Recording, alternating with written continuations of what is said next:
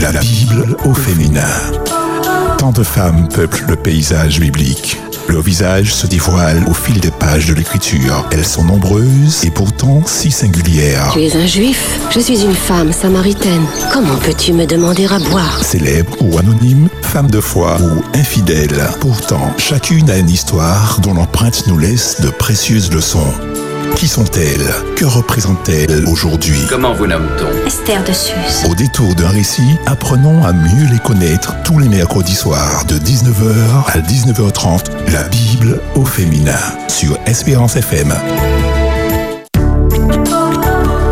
Bonsoir, chers amis d'Espérance FM. Nous sommes dans l'émission La Bible au féminin. Je vous invite à vous asseoir et à mettre de côté toutes vos occupations. On s'installe confortablement dans son fauteuil, on ferme les yeux. Vous êtes prêts à voyager dans le temps? À découvrir ensemble l'histoire d'une femme de la Bible. On y va. Mais avant, faisons une pause musicale.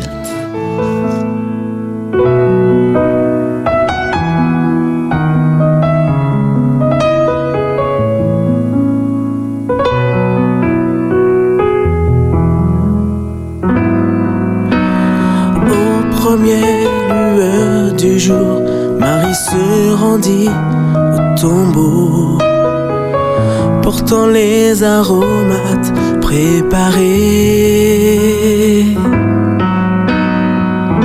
pour embaumer le corps de celui qu'elle a perdu.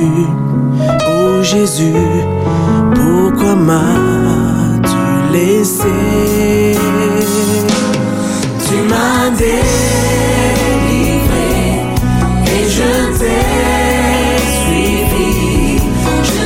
fail.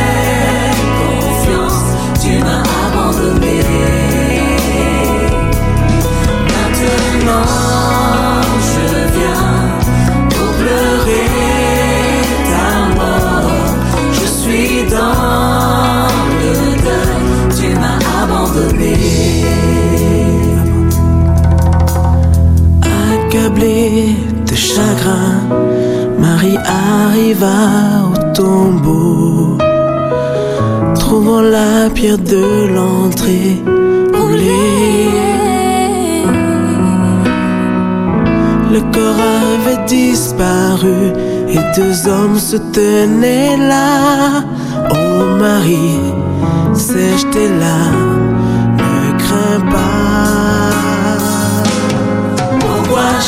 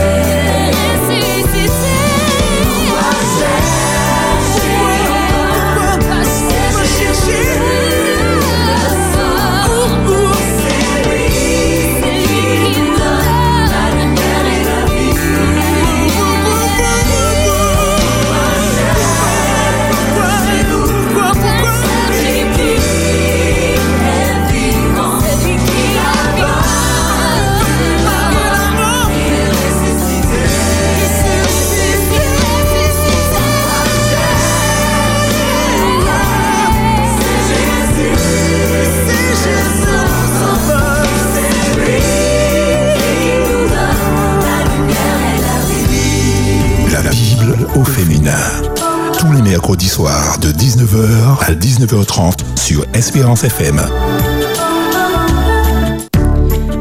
L'abbé Pierre a déclaré L'amitié, c'est ce qui vient au cœur quand on fait ensemble des choses belles et difficiles. Platon a déclaré L'amitié est une bienveillance réciproque qui rend deux êtres soigneux, l'un du bonheur de l'autre. Dans le livre des Proverbes 17 au verset 17, nous disons L'ami aime en tout temps, et dans le malheur, il se montre un frère. La Bible, ce best-seller nous dévoile des récits extraordinaires sur l'amitié, des histoires sans précédent, telle l'histoire de David et Jonathan, une amitié pleine de loyauté. Élie et Élisée, une amitié qui édifie. Paul et Timothée, une amitié au service de l'Évangile. Ruth et Naomi, une amitié fidèle. Abraham et Lot, une amitié qui porte secours. Jésus et nous, un ami qui n'hésite pas à offrir sa vie à notre place. De très belles histoires d'amitié, n'est-ce pas?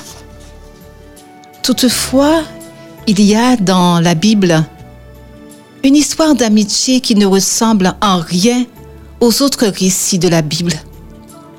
Une histoire qui lie plusieurs membres d'une même famille avec Jésus. Histoire ponctuée de larmes, de sourires, de reproches, de remerciements, de victoires, de joie, de mort et de résurrection. Oui, comment peut-on connaître Jésus sans faire le choix de l'avoir pour ami?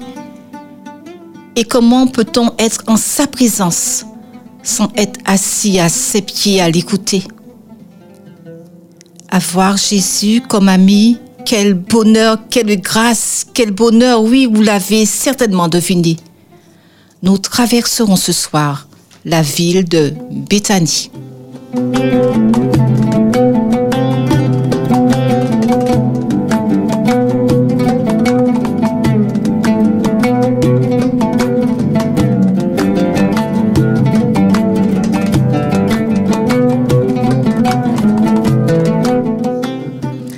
Nous allons nous arrêter chez deux femmes, deux sœurs, Marthe, Marie et leur frère Lazare. Ils habitaient ensemble à Béthanie, un village à même pas 4 km de Jérusalem, sur la pente orientale du mont des Oliviers. Ils étaient tous les trois des amis intimes de Jésus. Marthe, qui signifie dame, maîtresse ou encore hôtesse, est la sœur aînée de Marie. C'est une femme active, pragmatique, énergique. C'est une femme indépendante qui sait faire face aux difficultés. Elle semblait jamais à court de mots ni embarrassée pour s'exprimer. Marthe était aussi belle que sa sœur avec ses cheveux longs, châtains, foncés, trop souvent recouverts d'un voile. Ses yeux noisettes notaient tout ce qu'il y avait à faire. Ses mains habiles, son pas rapide, la définissaient comme une jeune femme organisée, à qui l'on pouvait confier l'administration d'une maison, encore celle d'une fête. Elle faisait exactement ce qu'elle pensait qu'on attendait d'elle. Elle avait été élevée pour vaquer aux tâches ménagères, éduquée pour prendre soin de ses invités.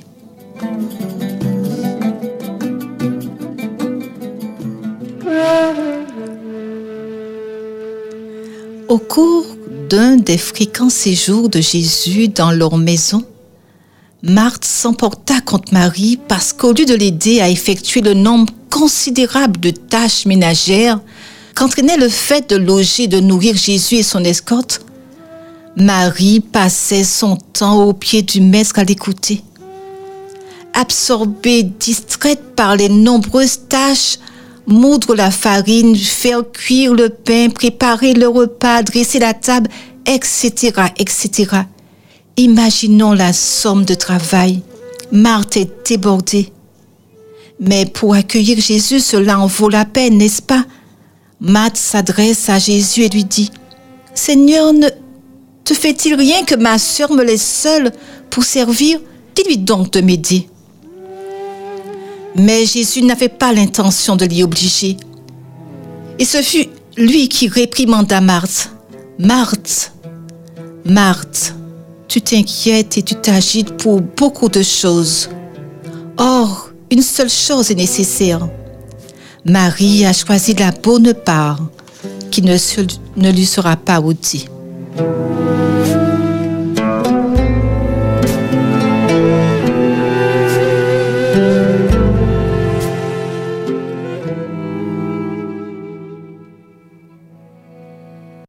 Le tendre reproche de Jésus dut lui faire un choc et l'embarrasser. Cet épisode de la vie de Marthe met l'accent sur ce qui est vraiment important. Elle semblait nerveuse et comme absente. Elle passait à côté. Elle manquait le vrai but. Marthe n'est pas seulement là pour nous instruire à partir de ses erreurs.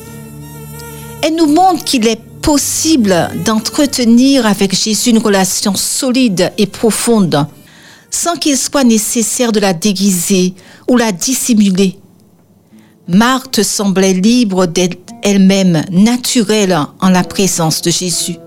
Et puis, à qui d'autre, après tout, pouvait-elle faire part de sa rancœur et de sa frustration, sinon à Jésus?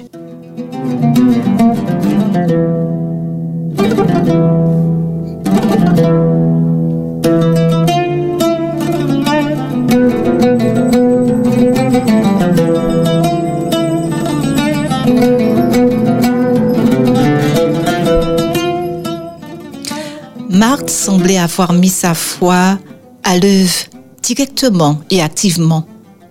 Elle s'interrogeait, provoquait, soumet Jésus de rectifier ce qui avait mal tourné.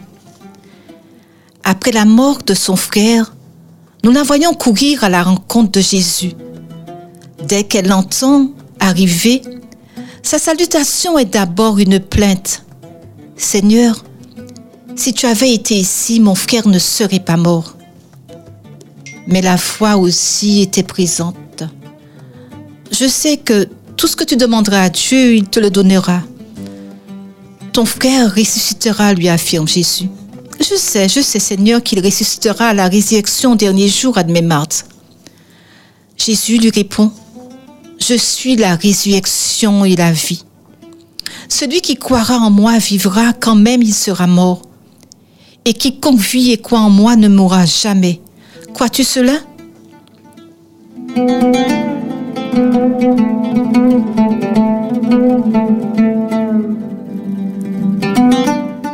Oui, Seigneur, affirme-t-elle, je crois que tu es le Christ, tu es le Fils de Dieu, celui qui vient dans le monde. Mais aussitôt après cette formidable profession de foi, le sens pratique de Marthe reprend le dessus. Elle servit également lors du repas où son frère fut invité et où Marie oignit les pieds de Jésus de parfum, avec un parfum de grand prix.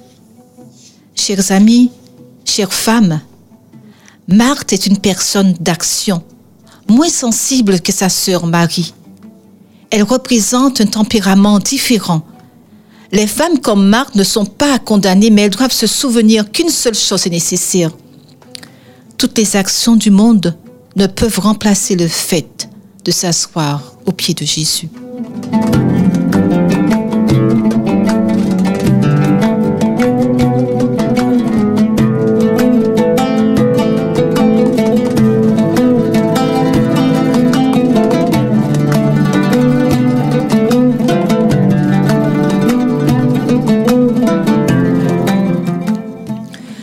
Plus nous nous remémorons l'histoire de Marthe, plus elle nous semble familière.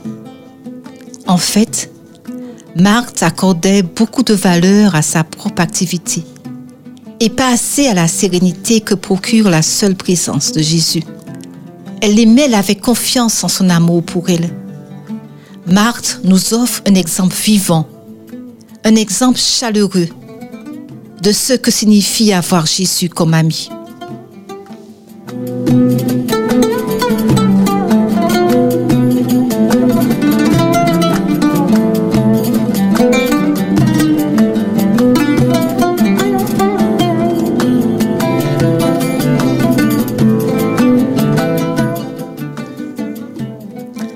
Marie, Marie signifie amertume. Il semble que Marie ait été célibataire totalement consacrée à Jésus. Elle est en contraste avec sa sœur Marthe. Elle parlait peu. Marie est la plus jeune de sa fratrie. Elle est rêveuse, jouait avec facilité aussi bien la flûte, la cithare que la lyre.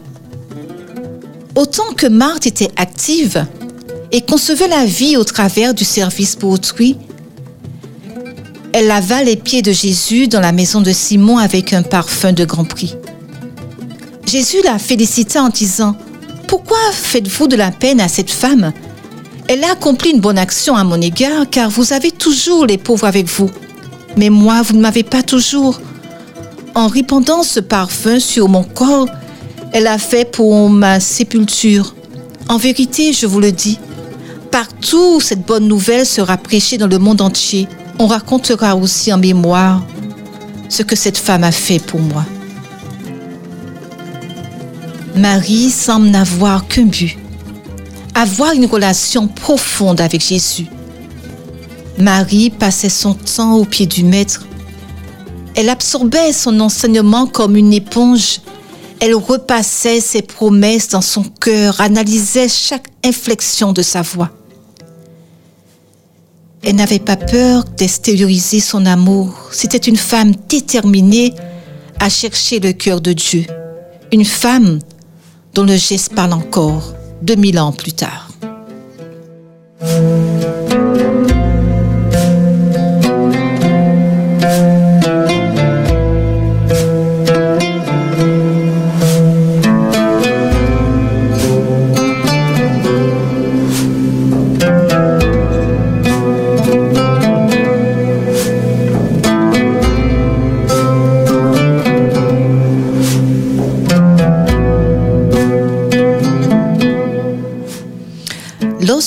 Lazare mourut, elle ne courut pas à la rencontre de Jésus comme le fit sa sœur, mais vint plus tard et frémit en esprit et fut tout émue. Comme beaucoup de femmes, Marie ressentait les choses profondément et répondait avec émotion, conduisant les autres à en faire autant. Chère femme, les femmes comme Marie peuvent comprendre l'importance d'apprendre à connaître Jésus. Cela ne doit pas être pris à la légère. Il est important pour les femmes de s'engager. Le temps passé avec Jésus les aidera à mieux comprendre la profondeur des actions de Dieu et sera un guide influent pour nos vies.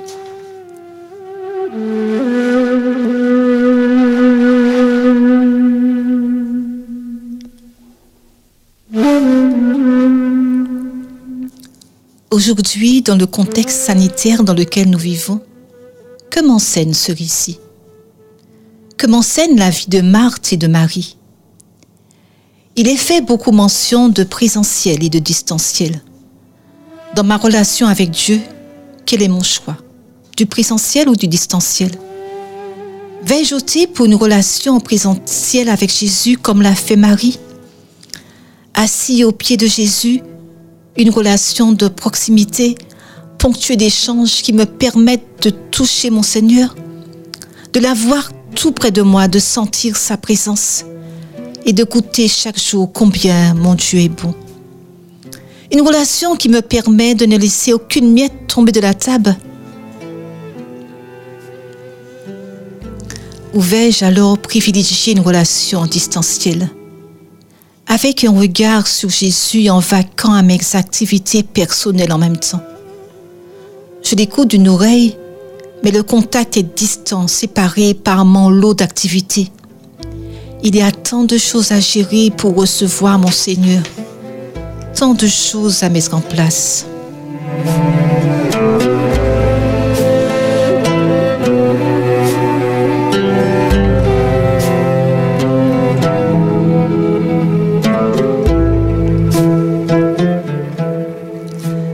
Je me préoccupe de l'extérieur qui doit être bien mis et je ne me rends pas compte que malheureusement la distance qui me sépare de Jésus me fait alors perdre de précieuses bénédictions. Je parle à une femme ce soir en lui disant, quel choix as-tu fait? Veux-tu t'asseoir au pied de Jésus? Il a tant de choses à te dire. Amen.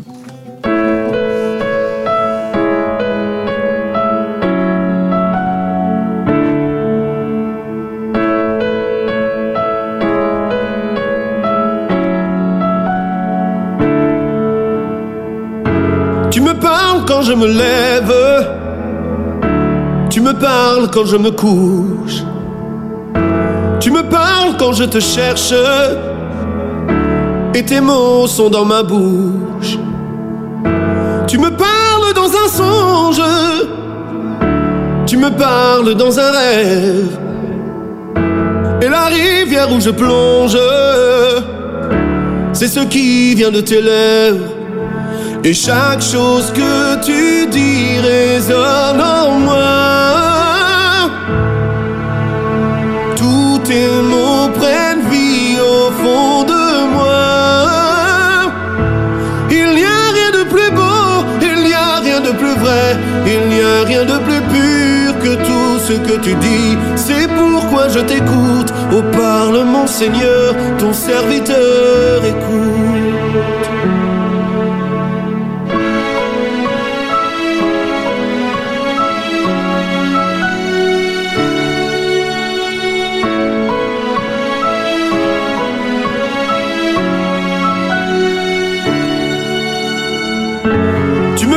Dans la tempête, tu me parles dans le calme. Ta voix résonne comme les grandes eaux ou les soupirs inexprimables. Tu me parles dans des songes, tu me parles dans des rêves. Et la rivière où je plonge, c'est ce que tu me révèles. Chaque chose que tu dis résonne en moi.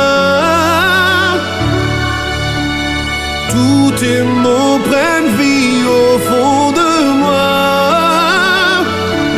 Il n'y a rien de plus beau, il n'y a rien de plus vrai, il n'y a rien de plus pur que tout ce que tu dis. Je t'écoute. Oh, parle mon Seigneur, ton serviteur écoute. Oh mon Seigneur, les choses qui remplissent ton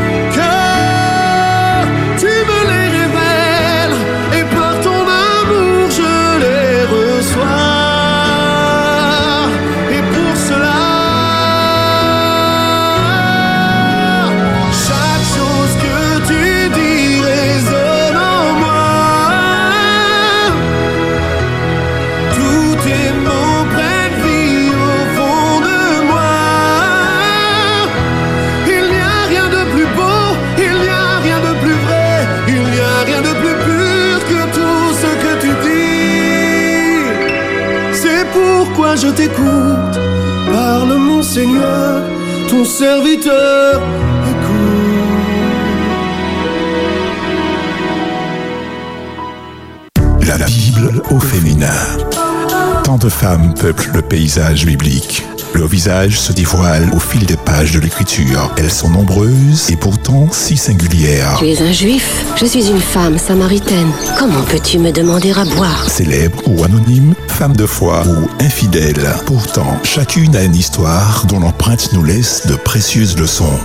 Qui sont-elles? Que représentent-elles aujourd'hui? Comment vous nomme-t-on? Esther de Suse. Au détour d'un récit, apprenons à mieux les connaître tous les mercredis soirs de 19h à 19h30. La Bible au féminin sur Espérance FM.